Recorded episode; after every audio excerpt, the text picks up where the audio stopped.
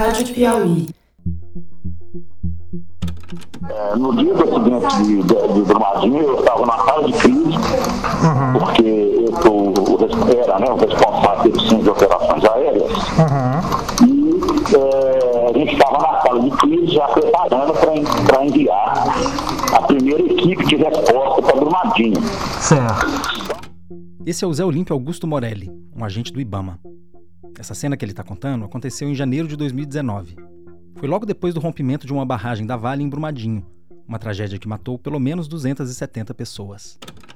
Aquela coisa toda, eu fui chamado no gabinete da presidência. Conversei com o chefe de gabinete. E numa demonstração até de amizade, que era, na verdade, eu estava evitando para eu não ser pego de surpresa, pelo que vinha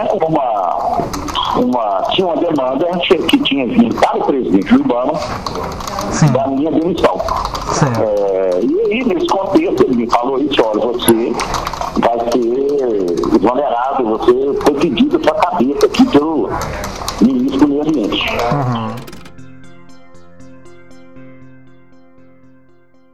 Você talvez conheça a história do Morelli.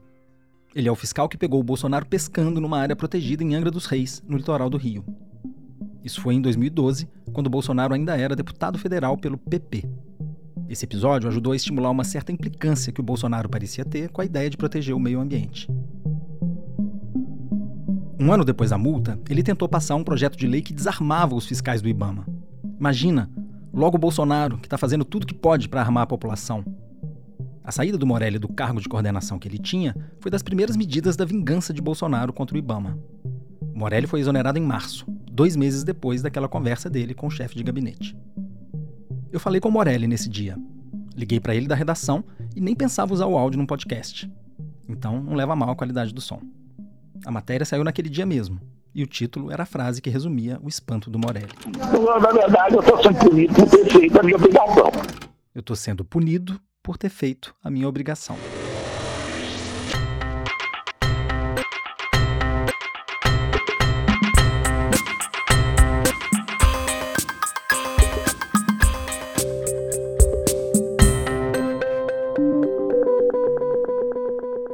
Oi, eu sou o Bernardo Esteves e está começando uma nova temporada do podcast de Ciência e Meio Ambiente da revista Piauí. A Terra é redonda mesmo. É sempre bom reforçar. Foi muito estressante cobrir o governo Bolsonaro nessa área. Desde a campanha, ele deixou claro que ia agir para afrouxar a proteção ao meio ambiente. Tanto que ele ameaçou acabar com o Ministério do Meio Ambiente e transformar a pasta numa secretaria do Ministério da Agricultura. No fim das contas, o Ministério sobreviveu, pelo menos no papel. Na prática, as ações do Bolsonaro acabaram paralisando boa parte das funções dessa pasta. Se alguém tinha dúvida do que estava acontecendo, era só ouvir o que o presidente tinha dito 10 dias antes da demissão do Morelli, durante um jantar em Washington. O Brasil não é um terreno aberto onde nós pretendemos construir coisas para o nosso povo. Nós temos que desconstruir muita coisa, desfazer muita coisa, para depois não começarmos a fazer. Logo no primeiro semestre de 2019, eu escrevi uma matéria para Piauí sobre a política ambiental do governo Bolsonaro. Eu conversei com dezenas de funcionários do Ministério do Meio Ambiente, do Ibama e de outros órgãos do governo que denunciavam o desmonte da gestão ambiental. Mas tirando Morelli, quase ninguém quis aparecer na matéria. Tava todo mundo com medo de sofrer alguma retaliação. Eu vi de uma servidora uma frase que me marcou muito. Ela disse que o Ricardo Salles tinha deixado o Ministério do Meio Ambiente de pé, mas que estava comendo tudo por dentro. Parece cupim, ela disse. Essa imagem foi aparecer de novo 3 anos depois, na boca da ministra Carmen Lúcia, do Supremo Tribunal Federal. Ela usou a mesma metáfora num julgamento de retrocessos ambientais promovidos pelo governo Bolsonaro. Como eu disse ontem, aproveitando uma figura que me parece fácil de entender, a cupinização institucional para chegar a, por exemplo, a quebra das estruturas postas para garantir os direitos humanos, aí incluídos os direitos ao meio ambiente ecologicamente equilibrado. A ministra da mais alta corte do país estava denunciando a destruição institucional da política ambiental brasileira. Uma destruição feita por dentro, como uma infestação de cupins. O Bolsonaro escolheu para o ministério um nome ideal para fazer esse trabalho: Ricardo Salles, um advogado a favor das armas, olavista e ruralista, que já tinha sido secretário do Meio Ambiente em São Paulo. Salles foi uma invenção política do Geraldo Alckmin, ex-governador paulista que hoje é candidato a vice-presidente na chapa do Lula. O Salles foi secretário particular do Alckmin antes de assumir a pasta do Meio Ambiente. Em Brasília, Salles agiu como já tinha feito em São Paulo antes. Ele parecia mais alinhado com os interesses da iniciativa privada do que com os interesses públicos.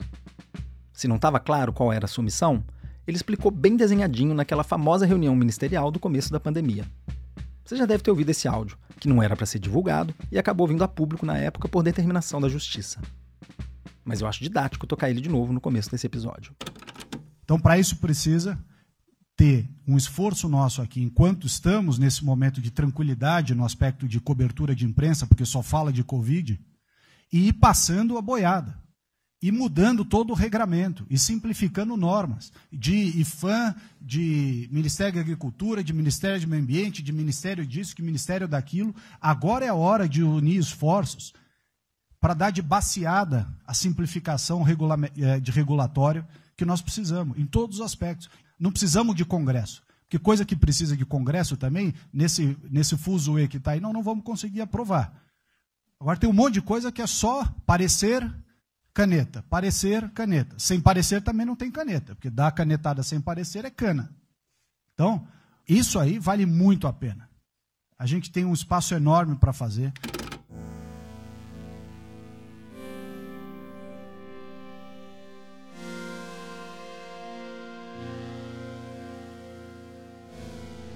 Durante o governo Bolsonaro, eu conversei muito com a Nathalie Unterstell. Ela está por trás da Política por Inteiro, uma iniciativa que faz o monitoramento da boiada. Você talvez se lembre dela da primeira temporada do Terra. Ela participou do episódio 3. A Nathalie é presidente do Instituto Talanoa, uma organização dedicada à política climática no Brasil, que está produzindo essa segunda temporada em parceria com a Piauí. O áudio do Salles, para quem, como nós, estava monitorando todos os atos de todas as áreas do governo Bolsonaro desde 1º de janeiro de 2019, ele soou uma confissão.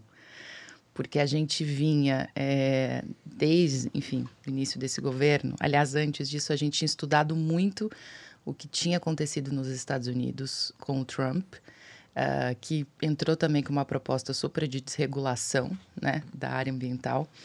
E a gente, sabendo que o guru político do Trump era o mesmo guru do Bolsonaro, Steve Bannon, a gente esperava a mesma coisa. Então, a gente sabia que destruir... o aparato, né, as políticas ambientais era super central nesse modelo de governo deles. E a gente já vinha captando. Então, em 2019, a gente viu poucos atos, mas eles tinham um efeito muito amplo, eles tinham um efeito de atacado, né? Mas, quando a pandemia começou, em março de 2020, a gente começou a perceber uma dinâmica totalmente diferente, que eram muitos atos, eram muitas coisas, como se estivessem tentando, enfim, fazer uma sobrecarga sistêmica, né? Uhum.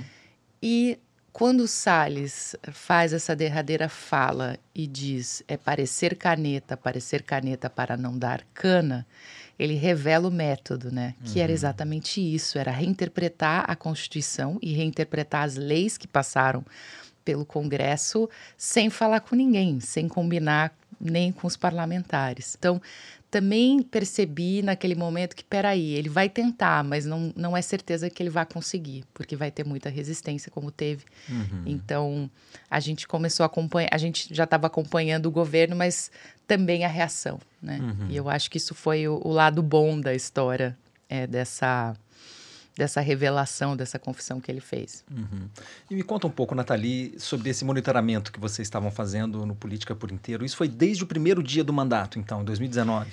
Só que era à mão, né? Era uma planilha, uhum. que era assim, o que a gente detecta no Diário Oficial da União. E depois a gente percebeu que era um volume de dados tão grande... De janeiro de 2019 para cá, foram mais de 140 mil atos que passaram na nossa mão, que obviamente a gente precisava contar com inteligência artificial.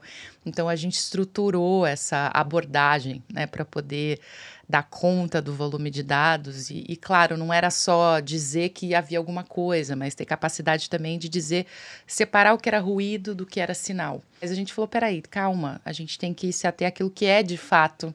né, impactante, aquilo que precisa de uma reação. Se a gente for reagir a absolutamente 140 mil atos, a gente não vai sobreviver claro, a essa maratona. Né? Então, a gente começou a fazer esse trabalho também de capturar sinal, avaliar o que tinha, de fato, algum sinal político relevante. E aí que a gente começou a ver o que era boiada para valer. Nessa segunda temporada do Terra, a gente vai olhar para as ameaças ao meio ambiente e para os desafios que o Brasil já está enfrentando nesse mundo mais quente. Mas vamos olhar principalmente para como a gente pode sair dessa encrenca. Não é por acaso que a gente está lançando o programa antes das eleições. A gente quer discutir propostas e políticas públicas para lidar com esses desafios. Sempre de olho no que a ciência está dizendo, para poder ter um voto baseado em evidência.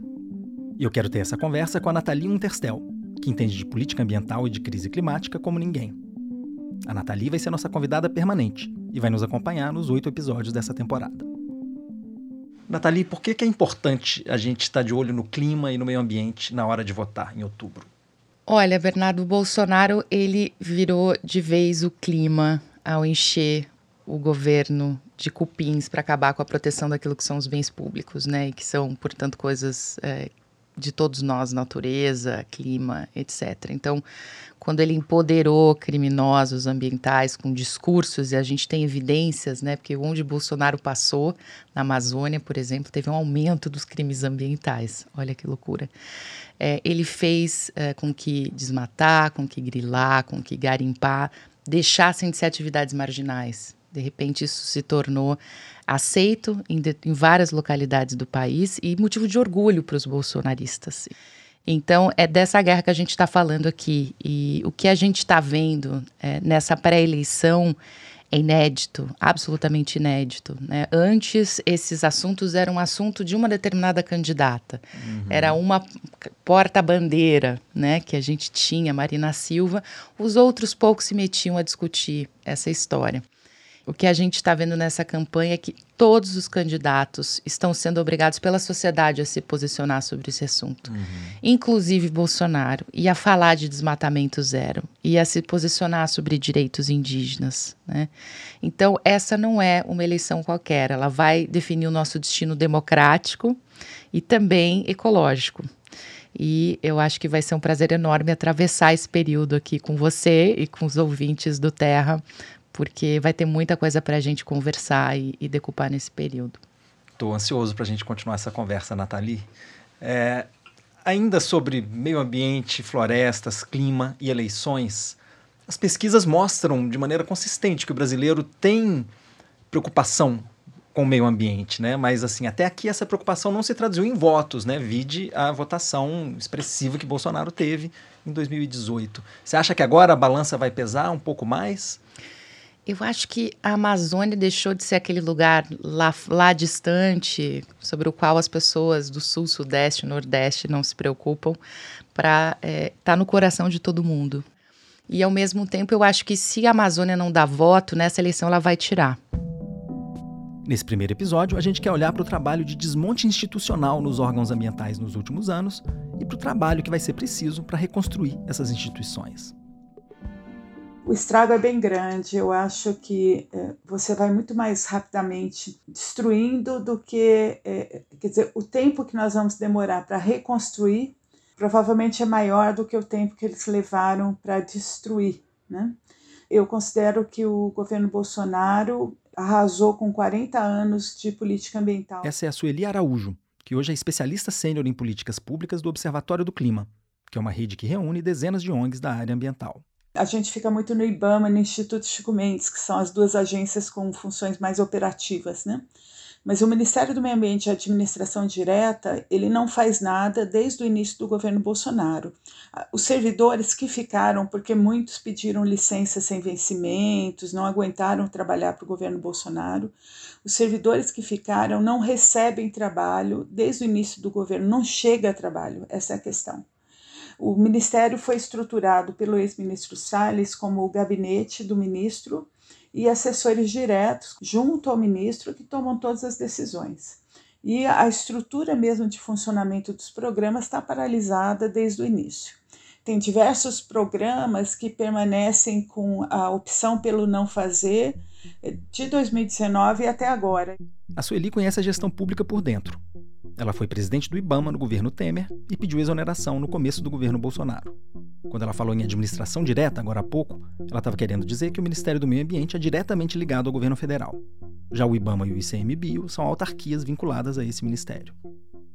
É muito impressionante isso, pouca gente mostra que o Ministério está parado. O que significa isso? Falta de diretrizes para controle do desmatamento, falta de diretrizes para gestão das áreas protegidas. Em relação ao IBAMA, Instituto Chico Mendes, uma coisa que eu acho muito séria, é a deslegitimação que o presidente da República faz desde sempre, na verdade desde a campanha eleitoral de 2018, das duas autarquias. E eles estão o tempo todo na linha de tirar a legitimidade que esses órgãos têm perante a população. Essa narrativa ela é muito negativa porque ela passa um sinal para campo, para os infratores, de que está tudo liberado. Porque o governo não está com os órgãos que fiscalizam. Então, essa narrativa, para mim, ela impulsiona crimes ambientais e é uma das grandes culpadas pela explosão dos garimpos irregulares, pela explosão do desmatamento, pela sensação de ausência de Estado que você tem na Amazônia toda. Muitas vezes a impressão que eu tenho é que tudo que eu trabalhei a vida inteira está no chão. Acho que eu e todo mundo que trabalha nessa área, né? Então, reconstruir isso não vai ser simples, mas acho que temos a obrigação de entender que é possível e ajudarmos, né? Ajudarmos a botar isso de pé de novo. Para caracterizar o tamanho do estrago, eu também fui atrás da ambientalista Adriana Ramos, outra fonte com quem eu estou sempre em contato. A Adriana trabalha no Instituto Socioambiental e está perto de completar 30 anos de ativismo. Se tem um assunto no qual nós não podemos dizer que fomos surpreendidos em relação à postura do governo, foram essas questões socioambientais.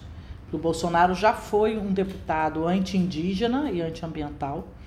Ele foi autor do primeiro projeto de decreto legislativo que sustava a demarcação de uma terra indígena, que era a terra Yanomami, e desde sempre ele bebeu na fonte das teorias conspiratórias que colocam o ambientalismo como uma atividade ou a defesa de interesses externos contra o interesse nacional. E o que talvez surpreenda foi a capacidade do governo de fato, desmontar aquilo que já existia, tanto do ponto de vista de estruturas institucionais, quanto do ponto de vista de marcos regulatórios. E aí o governo não atuou sozinho, né? O Congresso Nacional, de uma forma ou de outra, em alguns casos, contribuiu para esse desmonte. Eu acho que a redução dos espaços de participação social foi um dos principais, talvez um dos primeiros passos para garantir a eficiência da política antiambiental. Um exemplo disso é o Fundo Amazônia, que conta com dinheiro da Noruega e da Alemanha, principalmente. São perto de 3 bilhões de reais.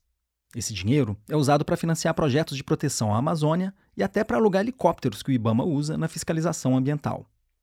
Só que o governo acabou com o comitê de gestão do fundo, do qual a Adriana já fez parte. Com isso, o fundo ficou parado. O Ricardo Salles disse que tinha irregularidades nos projetos tocados por ONGs, mas nunca apresentou nenhuma prova disso. Eu acho que a paralisação do fundo ela é muito simbólica como uma das primeiras ações do governo, porque ela ataca dois objetivos do governo federal. Ela paralisa as ações de combate aos desmatamentos e de promoção de uma agenda de desenvolvimento sustentável na região e, ao mesmo tempo, ela tenta com isso inviabilizar a ação da sociedade civil. Então, ela é utilizada no discurso governamental e dos apoiadores do presidente como o grande exemplo do acabou a mamata, que eles chamam, né? Então, é como se fosse assim uma pedra de toque, assim, um fundo que é muito simbólico daquilo que o novo governo queria combater, né? A paralisia do Fundo Amazônia pode ter impedido a entrada de até $20 bilhões para os projetos de conservação. Quem diz isso é a Controladoria Geral da União. E diz também que, como esses recursos estão congelados, Noruega e Alemanha poderiam pedir a devolução dos mais de 3 bilhões de reais. No fim de julho, faltando 5 meses para acabar o mandato do Bolsonaro, o governo anunciou a criação de um grupo de trabalho para reestruturar o Fundo Amazônia. Os resultados só vão ficar prontos na véspera das eleições. Ou seja, está com a maior pinta de que o fundo só vai ser retomado para valer no ano que vem. Na minha conversa com a Nathalie, eu pedi para ela tentar fazer um resumo da boiada que passou nesses 4 anos. Chamam sempre a nossa atenção dois tipos de bois, uhum. Dois tipos de método, né, de trabalho. Um deles é o que a gente classifica como flexibilização, ou seja, quando você afrouxa uma regra sem uma justificativa técnica, em geral para beneficiar um agente econômico específico, uma classe, um grupo, enfim. Então, é aquela coisa que os lobistas adoram, né? Eles vão lá e dá uma mexidinha aqui.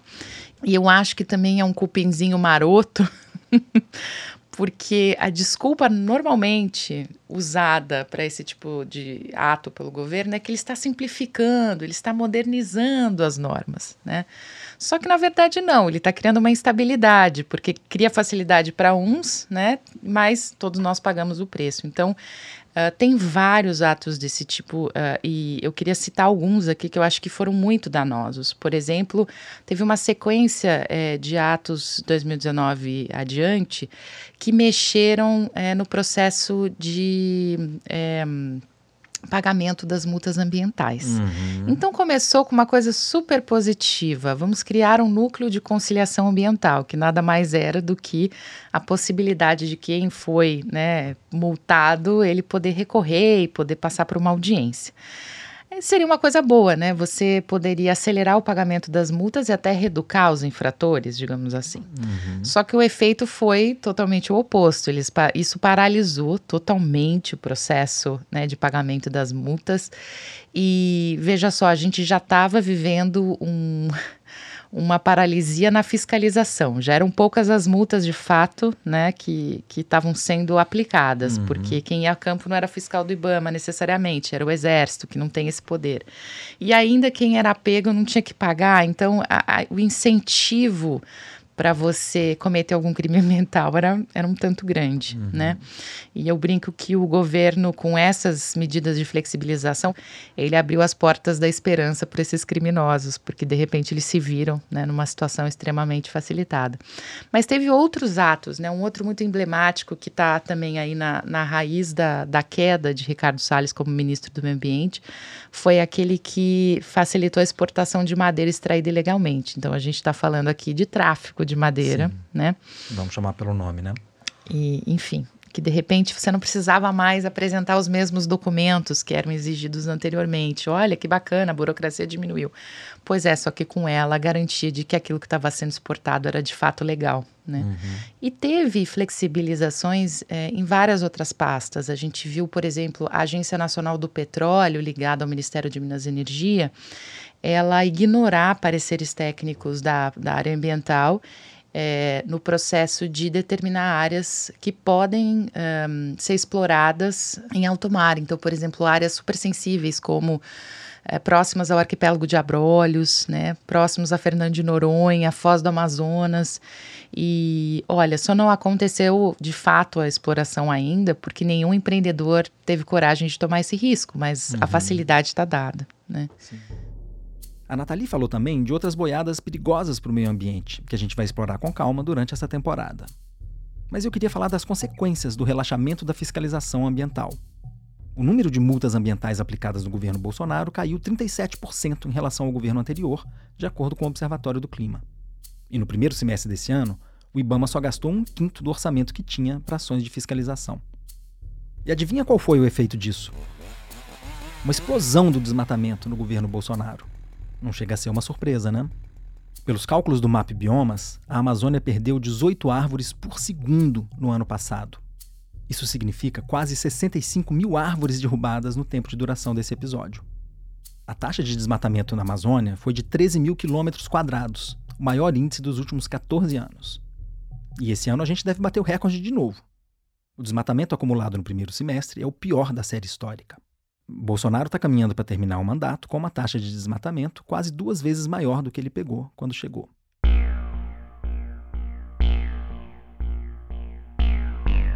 Eu quis dar ao Ministério do Meio Ambiente a oportunidade de se manifestar sobre essas críticas. Escrevi para a assessoria de imprensa, mas eles não mandaram nenhuma resposta. Eu escrevi também para o Ricardo Salles.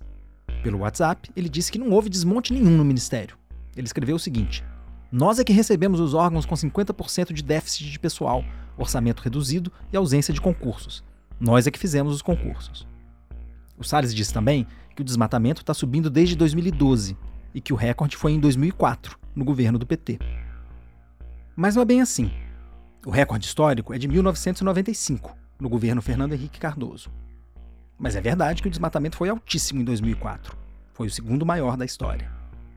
O que o Salles não disse é que logo depois disso aconteceu a maior redução histórica do desmatamento na Amazônia.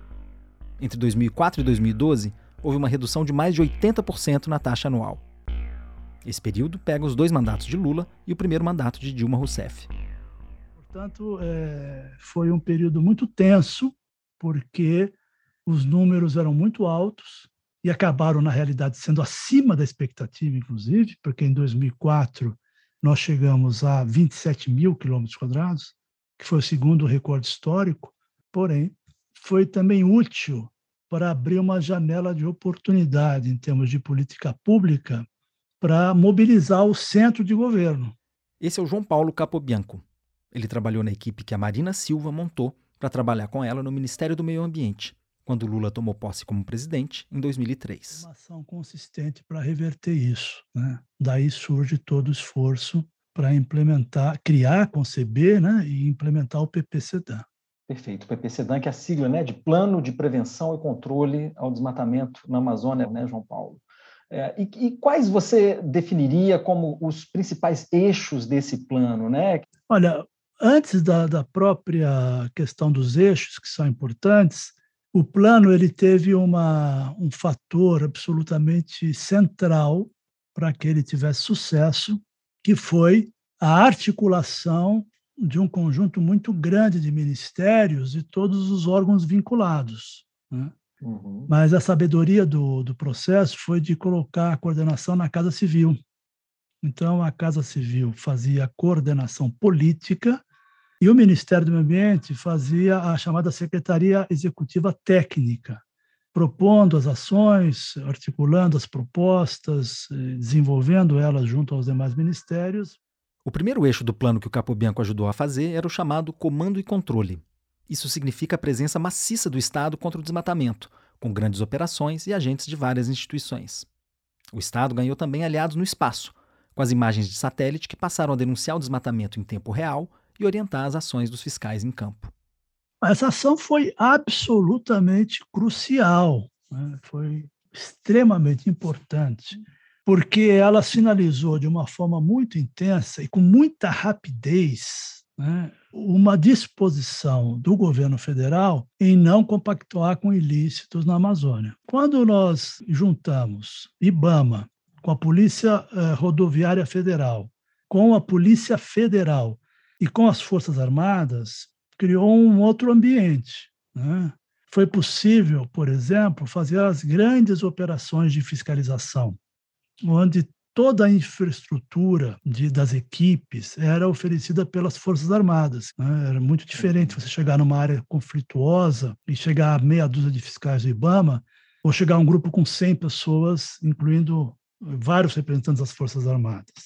O segundo choque, talvez de efeito mais importante do que esse, foram as ações de investigação da Polícia Federal. Uhum. Ou seja, a Polícia Federal entrou em campo não apenas com o papel de coerção das ações legais, mas principalmente com as ações de investigação. Capobianco disse também que outro fator importante para o sucesso do plano foi a determinação para que os fiscais embargassem as terras com desmatamento ilegal. Embargar, no caso, significa proibir a venda da carne ou dos grãos produzidos naquelas terras. Toda a autuação ela era acompanhada de um embargo das áreas que foram autuadas. E esses embargos eram inseridos num banco de dados do Ibama, que era um banco de dados aberto. Então, era possível você identificar onde havia regiões, áreas, propriedades embargadas, e com isso foi se criando um ambiente que eu chamo de corresponsabilização cada vez maior entre as empresas, sejam frigoríficos, indústria de processamento de óleo, de indústria, supermercados, inclusive, que vendem produtos in natura. Esses atores que punham no mercado os produtos que tinham origem em áreas ilegalmente ocupadas não tinham mais desculpa, digamos assim, para dizer que não sabiam, porque bastava consultar a sua grade de fornecedores e verificar se aquelas áreas estavam ou não embargadas e, portanto, proibidas de comercializarem seus produtos.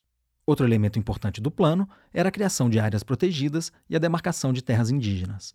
Então, quando você cria uma unidade de conservação ou quando você reconhece aquela área como território indígena, o grileiro perde interesse na área, porque ele sabe que ele não poderá legalizar aquela área, porque o objetivo dele não é utilizar a área.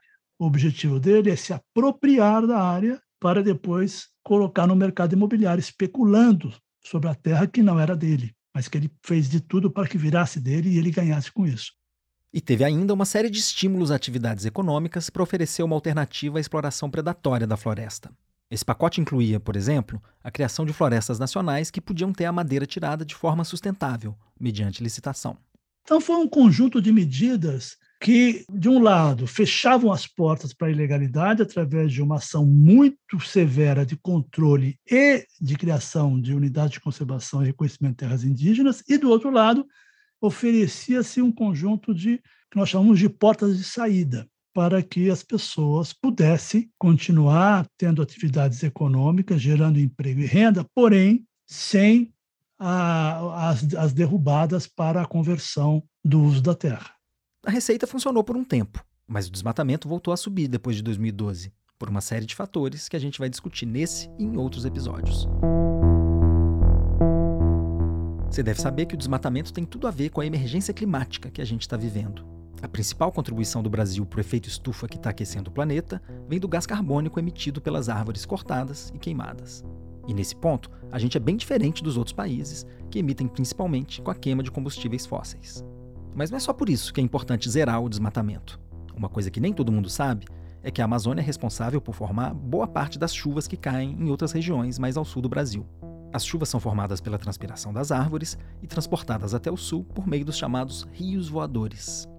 Então, o ar úmido que vem do Oceano Atlântico e chega na Amazônia, ele forma nuvem, chove, aí a água é reciclada, as plantas transpiram, forma mais nuvem, chove. Então, esse é um mecanismo muito eficiente de reciclagem de água que mantém mais chuva. Esse é o climatologista Carlos Nobre, que estuda o papel da Amazônia no sistema climático global. Se você tira toda a floresta, esse mecanismo de reciclagem diminui e praticamente desaparece. Se você substitui por gramínea de uma pecuária, de uma pastagem, a gramínea tem uma raiz muito superficial. E durante a estação seca não acessa mais água. Quando você não tem mais tanta evaporação e transpiração, mais energia aquece o ar. Então, se você tira a Amazônia, o ar que passa em cima da Amazônia e chega no Cerrado, que o vento vem do Atlântico, passa na Amazônia e atinge o Cerrado, ele vai chegar no Cerrado entre 2 graus e 3 graus mais quente, afetando também a agricultura do Cerrado, vamos dizer assim. Sem a floresta, então já tem esse efeito. Um outro efeito que nós conhecemos também é que no oeste da Amazônia, quando o ar flui do oceano, passa em cima da Amazônia, ele começa a sentir os Andes, né, a elevação dos Andes, e ele faz a curva ali pelo Acre, e ele desce paralelo aos Andes. E ele carrega muita umidade. E essas chuvas, por exemplo, são essenciais para manter a Mata Atlântica ali em Foz do Iguaçu, no oeste do Paraná, Santa Catarina, até mesmo Mata da Araucária. Esse é o efeito que alguns chamam de os rios voadores, né? Pelo qual a umidade da Amazônia é transportada para o centro-sul do continente, não é isso? É, ventos transportam sempre muita umidade, e nesse caso rios, porque por causa dos Andes, esse fluxo que desce para o sul, ele não se desvia muito. É um fluxo de umidade muito forte que vai quase que da superfície, um pouco mais alto que a superfície, até aproximadamente 2 quilômetros de altura. É como se fosse realmente um rio, um fluxo de umidade muito forte, que quando a gente se olha as imagens de satélite que estão medindo a umidade transportada pelos ventos, ali parece um rio mesmo. Os estudos do Carlos Nobre estão chamando a atenção para o papel da floresta amazônica para o clima de todo o continente. Só que esses benefícios dependem da floresta continuar de pé. O Nobre foi dos primeiros cientistas a soar o alarme. Se a gente não parar o desmatamento, a floresta pode chegar a um ponto de não retorno. Ou seja, ela pode atingir um ponto em que não vai mais conseguir reciclar a água e levar chuva para o resto do país. Ele está chamando a atenção para isso há mais de 30 anos. Então eu usei modelos computacionais do sistema climático da época, final dos anos 80, e fiz simulações com esses modelos computacionais do que seria o clima com floresta e sem floresta. E aí nós fizemos uma pergunta retórica. Você desmata a Amazônia, o clima muda. Este novo clima pós-desmatamento, ele seria compatível com a floresta? Se, por exemplo, desmata a Amazônia e depois para tudo, abandona a pecuária, etc., etc., e pergunta, a floresta recresce? E nós chegamos à conclusão, naquela época, que não, ela não recresceria em toda a Amazônia. O sul da Amazônia, o clima tinha se transformado num clima de savana, do Cerrado. E o elemento principal era a duração da estação seca. A duração da estação seca, no clima pós-desmatamento, ela ficava mais longa. E é uma estação seca longa com temperaturas tropicais e níveis de chuva adequados é o clima característico da savana, do Cerrado. Então, esse foi um resultado publicado em 1990, um segundo artigo em 1991, e era um artigo que olhava realmente para a questão do desmatamento. Já chamava a atenção que a floresta interage com o clima e ela contribui para a formação de chuva. E aí, nesse estudo, nós demonstramos que se o desmatamento passasse de 40% da área total de floresta da bacia amazônica, rapidamente o clima de 60% até 70% da Amazônia se tornaria um clima de savana, estação seca muito longa, acima de 4 meses. Então, esse nós chamamos aí um ponto de não retorno, em inglês, tipping point. Sim. 40%. Mas tem uma coisa. Essas estimativas que o Nobre citou para o ponto de não retorno são do começo dos anos 90. Estudos que ele e outros colegas fizeram depois disso mostraram que a gente pode atingir esse ponto muito antes do que ele tinha imaginado. Esse é um trabalho publicado em 2016, e esse trabalho é o que nos levou a chamar atenção para o risco desse ponto de não ruptura. Não é 40% de desmatamento, porque, além do desmatamento, nós estamos tendo também o aquecimento global, nós estamos vendo o aumento da vulnerabilidade da floresta, tem muita área de floresta degradada, são áreas que se rouba madeira, se tira madeira, vai diminuindo o número de árvores, portanto, você tem uma penetração do sol muito maior no chão da floresta e seca mais aquele material todo, aquela área fica toda mais sob o risco de fogo. Nós não devemos passar de 20% a 25% nessa faixa de incerteza da área desmatada de floresta. Nós estamos hoje com 16%, 17% na bacia amazônica como um todo. No Brasil já chegamos a 20%. Quando a gente olha esses aspectos todos, nós chegamos à conclusão que todo junto significa que, quando passar 20% a 25%, com o aquecimento global continuando no ritmo atual... E nada indica que a curva vai mudar, pelo menos até por enquanto, aqui. Não. Então, nós chegamos à conclusão, chegando a 20%, 25% de desmatamento e aquecimento global, até nessa faixa 15 a 30 anos, nós teríamos... algo como 50% a 60% da Amazônia viraria uma savana. Quer dizer, mesmo em áreas que você tivesse, por exemplo, pecuária, grãos, se você abandonasse a pecuária, aí a pergunta é, volta à floresta? Não, não volta. Porque a estação seca dessas regiões, que é sul, leste e norte, nordeste da Amazônia, ficariam muito longas, mais de 4 meses. Então, esse é o clima... Você já parou para pensar em como a gente está perto desse ponto de não retorno? Já a gente chega a 20% da Amazônia desmatada. E aí pode ser tarde demais. Então, esse estudo de 2016 nos chamou a atenção de que as coisas estavam caminhando numa direção muito perigosa. E, principalmente, porque nós estamos vendo isso acontecer.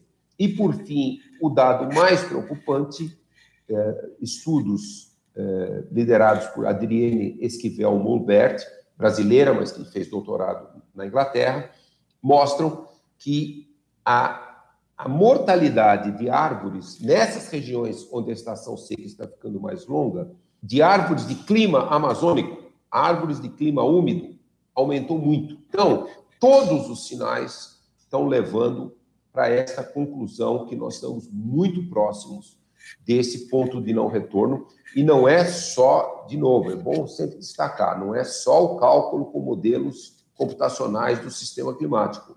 É muito preocupante que nós estamos vendo isso, o que eram aquelas projeções que eu vinha fazendo desde 1990, 91, vamos dizer assim, infelizmente, aquelas projeções, elas tinham um embasamento físico muito forte e está sendo revelado agora pelas observações de todos esses parâmetros na própria Amazônia. Como o Nobre disse, não são só os estudos de modelagem que estão mostrando esse risco. Prova disso é um estudo com imagens de satélite publicado em março, depois que eu tinha feito essa entrevista com ele. O estudo mostrou que, desde o começo desse século, 75% da Amazônia já perderam parte da sua capacidade de se regenerar. Tem também um outro trabalho, feito pela química Luciana Gatti com o Nobre e outros colegas. Esse estudo mostrou que já tem partes da Amazônia que estão emitindo gás carbônico, em vez de absorver. Por aí fica claro como a floresta de pé é vital para o agronegócio e para toda a economia brasileira. E isso pode ajudar a gente a reenquadrar a questão ambiental. Se o meio ambiente andou meio sumido do debate nas últimas eleições, o caminho para mudar isso talvez seja mostrar como o tema tem tudo a ver com dinheiro. Afinal, é sempre a economia que domina os debates e determina o voto dos eleitores. Não é meu jeito preferido de olhar para essa questão. Mas quem sabe assim, a gente consiga fazer com que as pessoas pensem no meio ambiente na hora de votar.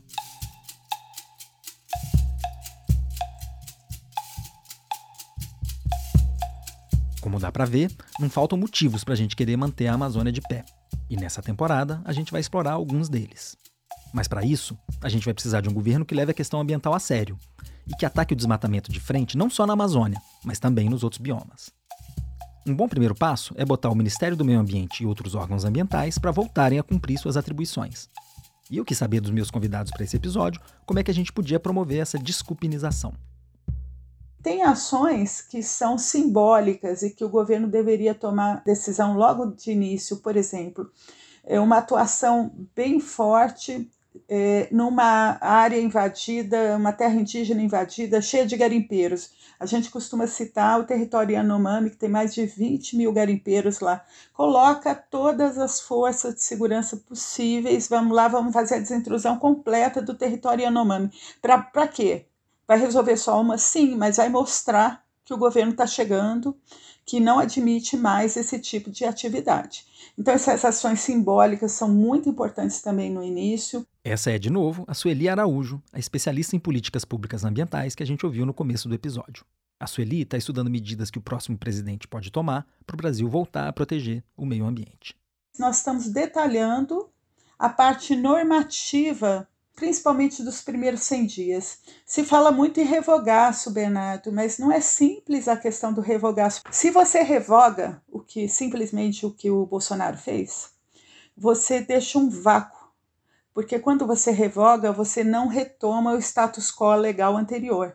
Então, você precisa trabalhar com as revogações, sim, com certeza. Mas você precisa deixar pronto tudo que vai entrar no lugar. A Suely chamou atenção também para outro ponto importante. A questão ambiental, ela tem que, sim, estar num órgão específico, forte, fortalecido, com recursos suficientes. Mas ela tem que perpassar as diferentes políticas públicas. Então, o componente ambiental tem que estar no Ministério que seja da Infraestrutura dos Transportes, não importa como vai chamar, na área de Minas e Energia, na área de Agricultura, na área de Ciência e Tecnologia. Você tem que lembrar da questão ambiental nas atribuições dos diferentes órgãos. Isso é muito importante. A questão ambiental não pode estar restrita ao seu ministério. Meio ambiente não é um setor, meio ambiente é uma forma de organizar as atividades da sociedade, né? Olhando, elas têm que se pautar por esse olhar que a gente sempre rotulou de desenvolvimento sustentável, mas hoje, Bernardo, a questão tem que ser mais focada. A crise climática está aí, os eventos extremos estão aí todo dia para nos assustar, né? Eu gosto muito dessa ideia. Concordo que a preocupação com o meio ambiente e com a crise climática devia ser uma questão transversal, tratada por todos os ministérios. Eu quis saber também da Adriana Ramos os caminhos que ela enxerga para reconstruir a política ambiental brasileira. Olha, eu acho que assim, do desmonte institucional, quase tudo é possível reverter. Basta ter vontade política, né? E conseguir olhar para o que aconteceu, buscando, digamos assim, retomar pelo menos do ponto de onde paramos. O que eu acho que talvez a gente não consiga reverter seja o empoderamento das atividades ilegais e dos agentes da ilegalidade, né? E o discurso de ódio que inflama uma parte da sociedade nesse sentido. Mas a gente vai ter que ir além, a gente vai ter que olhar para os efeitos, por exemplo, que as estratégias de liberação de armamentos tiveram, né, em fortalecer a ilegalidade na Amazônia. Então, acho que essa situação é uma situação que é onde está o nosso maior calcanhar de Aquiles, o nosso maior risco. Então, essa violência em campo, né, das pessoas que estão empoderadas pelo discurso do governo contra as comunidades indígenas e tradicionais, ela não vai, digamos assim, deixar de existir com uma mudança de governo. Ela vai ser uma disputa na sociedade e ela é uma disputa desleal porque as pessoas estão armadas, né, contra as comunidades que estão defendendo os seus direitos. No fundo, o que está em jogo é o país que a gente quer ser e o que a gente precisa fazer para chegar lá. A gente vai precisar colocar realmente a questão da conservação ambiental no centro, né, das decisões que o país vai tomar. Então, eu acho que o que a gente vai precisar ter aí é uma, digamos assim, uma combinação de diferentes setores da sociedade, principalmente das elites econômicas e políticas do país, de reconhecer que agora é para valer, agora não dá mais para errar nessa questão ambiental, né?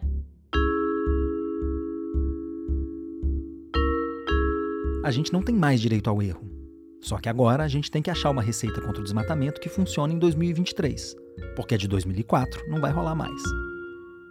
Bom, primeira questão fundamental, não adianta reativar o plano nos moldes que ele foi concebido. Por que não adianta fazer isso? Porque, de certa forma, os atores que fazem o processo da ação predatória, de apropriação de força pública, desmatamento e toda a cadeia que daí se inicia, aprenderam muito com o próprio PPCD, né? Aprenderam a encontrar as brechas, aprenderam a fazer as alianças políticas, né? Para não se surpreenderem como foram surpreendidos em 2004, né? Porque ali, na realidade, ninguém esperava aquilo. A Amazônia nunca tinha assistido uma ação decisiva do governo federal para bloquear o desmatamento. Hoje a situação é totalmente diferente. Hoje essas pessoas sabem o que pode vir a acontecer, estão se preparando bem, criaram fortíssimas conexões com Brasília, muito mais fortes do que havia na época. E pior, as pessoas estão armadas, né? Essa política implementada pelo governo de facilitação do acesso às armas é algo extremamente preocupante. Esses grupos estão armados, né? Eu acredito que nós vamos ter um processo mais doloroso, né? Não acho impossível de forma alguma, né? Mas vai ser um processo mais doloroso e que, como eu disse, vai exigir muito planejamento, muita estratégia para que a gente possa retomar, digamos assim, um certo grau de Estado democrático de direito numa região que está totalmente conflituosa. Para o Capobianco, a criação de um novo plano bem-sucedido passa pela retomada de alguns ingredientes que deram certo no começo do século e pela inclusão de ferramentas novas para fiscalizar as terras com desmatamento ilegal. Mas isso é algo que a gente vai discutir com mais calma em outro episódio. De todo modo, a gente só vai ter sucesso nessa empreitada se passar a olhar para a Amazônia com outros olhos e finalmente entender que dá para crescer e manter a floresta de pé. Existe uma questão de uma construção de um argumento de que é necessário desmatar para produzir, né? Esse é um argumento que não cola nem no próprio atual governo. Esse é um desafio que o Brasil ainda não enfrentou nos seus 500 anos de história. Quer dizer, os 500 anos de história do Brasil foram 500 anos de substituição da vegetação nativa por atividades convencionais de agricultura, agricultura e pecuária. Essa é a história do Brasil. E continua sendo hoje. Mas eu queria voltar à Nathalie Unterstell, porque eu sei que o Instituto Talanoa também criou um espaço para discutir as medidas que a gente tem que tomar já para o Brasil voltar a proteger o meio ambiente. Nathalie, como é que a gente começa a sair desse buraco tão fundo em que a gente se meteu? Quais são as principais medidas de desculpinização que, na sua avaliação, o próximo governo deveria tomar? Primeiro, a gente tem que reconhecer que a gente está no buraco, porque tem muita autocrítica a ser feita em relação a por que, que a gente chegou nessa situação, né? As causas são conhecidas, mas elas precisam ser atacadas, né? E eu acho que uma das medidas de desculpinização mais importantes é restaurar o diálogo com a sociedade, né? O Bolsonaro, ele deletou os órgãos de controle social que a gente tinha, né, como forma de tomar decisões sem prestar contas. E a gente precisa, de fato, que um próximo governante, ele garanta que a gente vai ter a sociedade ali também no controle, né, das políticas ambientais. A segunda coisa tem a ver com tomar decisões difíceis, né? Uma delas é revogar instantaneamente, talvez nos primeiros dias de governo, todas essas boiadas aí, desregulações, flexibilizações, mas de uma maneira muito transparente, muito clara, porque senão vai causar mais instabilidade. A gente precisa de menos, né? A gente precisa estabilizar agora, dar sinais. E lembrar também que vai ter um custo fazer isso, não é só a caneta que vai lá e puf, acabou, né? Eu não acho que quem está hoje cometendo crime ambiental, se houver a saída do atual presidente, simplesmente vai largar as armas, os equipamentos, né, de garimpo e tal. Ai, agora eu vou abandonar essa atividade. Não, eu acho que vai ter uma resistência, então vai ter que ter ali um compromisso muito claro em relação a esse combate.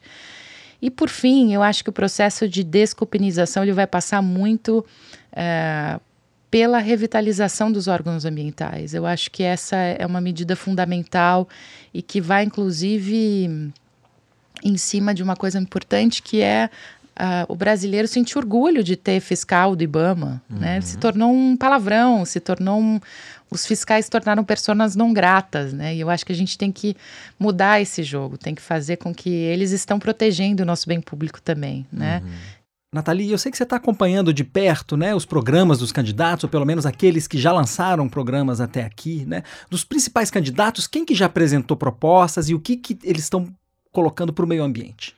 Todos, absolutamente todos, apresentaram propostas que envolvem a Amazônia e o meio ambiente, reconhecendo a necessidade de melhorar a governança ambiental do Brasil nessa altura do campeonato. Todos escrevem, de certa maneira, como se estivessem dando uma resposta para a comunidade internacional, sabe, Bernardo? Nível de detalhe, uhum, enfim, nunca antes visto, eu diria, tá? E chama atenção uma coisa que no programa de Bolsonaro há muitas páginas dedicadas a essa questão, inclusive palavras que não me parecem fazer muito parte do vocabulário bolsonarista, como justiça ambiental são usadas, uhum, e detalhadas. O papel aceita tudo. E ele faz uma apresentação de tudo aquilo que ele considera que tem avançado políticas ambientais no Brasil, né? Inclusive, fala muito de soberania, fala muito das operações em campo, como se isso fosse continuar e ser, na verdade, fortalecido no próximo governo. Mas nós sabemos que não tem dado resultado. Os demais candidatos fazem uma defesa da Amazônia contra essas políticas de Bolsonaro, que é exatamente o que consta do programa do Lula, né, que fala de defender a Amazônia dessas políticas que eles colocam como de devastação. Simone Tebet fala de revogar todos os atos, de fazer um grande revogaço da culpinização, né? E Ciro Gomes também fala dessas mesmas questões, ainda que traga a militarização como uma estratégia válida para combate de crimes ambientais na Amazônia. Então, é nesse estágio que a gente vê as campanhas se posicionando. Vai dar trabalho, mas assunto não vai faltar pra gente nessa temporada. E eu convido você a continuar essa conversa comigo e com a Nathalie na terça-feira que vem, no seu tocador predileto. No próximo episódio, a gente vai falar de uma nova e dura realidade: a guerra na Amazônia. Estamos quase no fim do episódio, mas aposto que está todo mundo impaciente para ouvir a pergunta do seu filho. Eu também estava com saudade desse quadro, que traz a resposta dos pesquisadores para as dúvidas que atormentam nossos futuros cientistas. Para encerrar esse episódio, eu separei uma pergunta que tem tudo a ver com essa nossa conversa de hoje.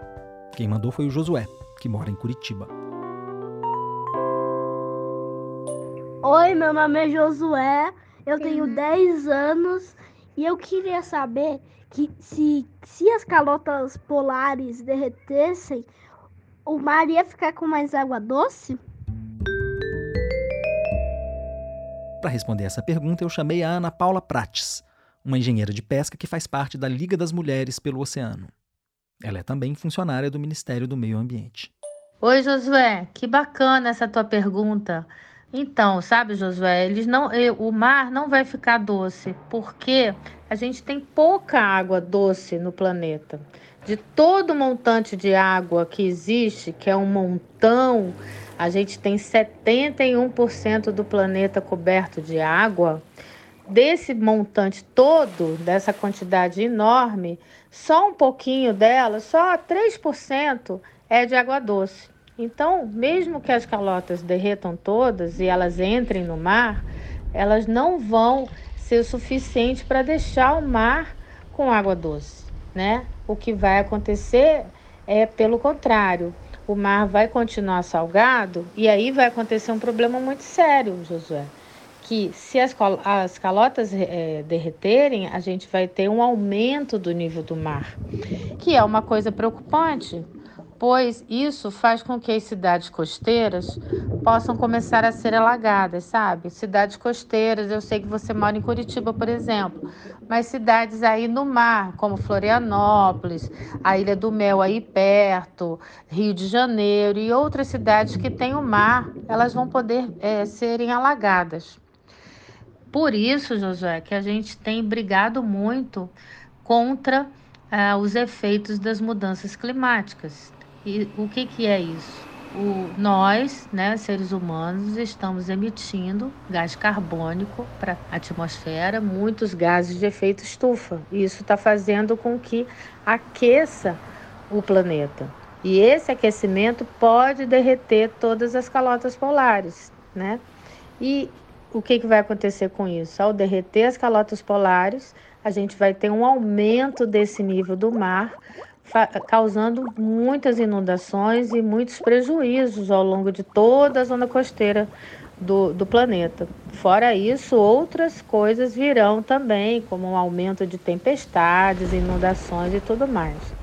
Então, Josué, a minha dica é: vamos salvar o planeta, vamos parar de emitir tantos gases de efeito estufa e vamos tentar conter o degelo das calotas polares, para que elas não derretam e não entrem todas assim no mar.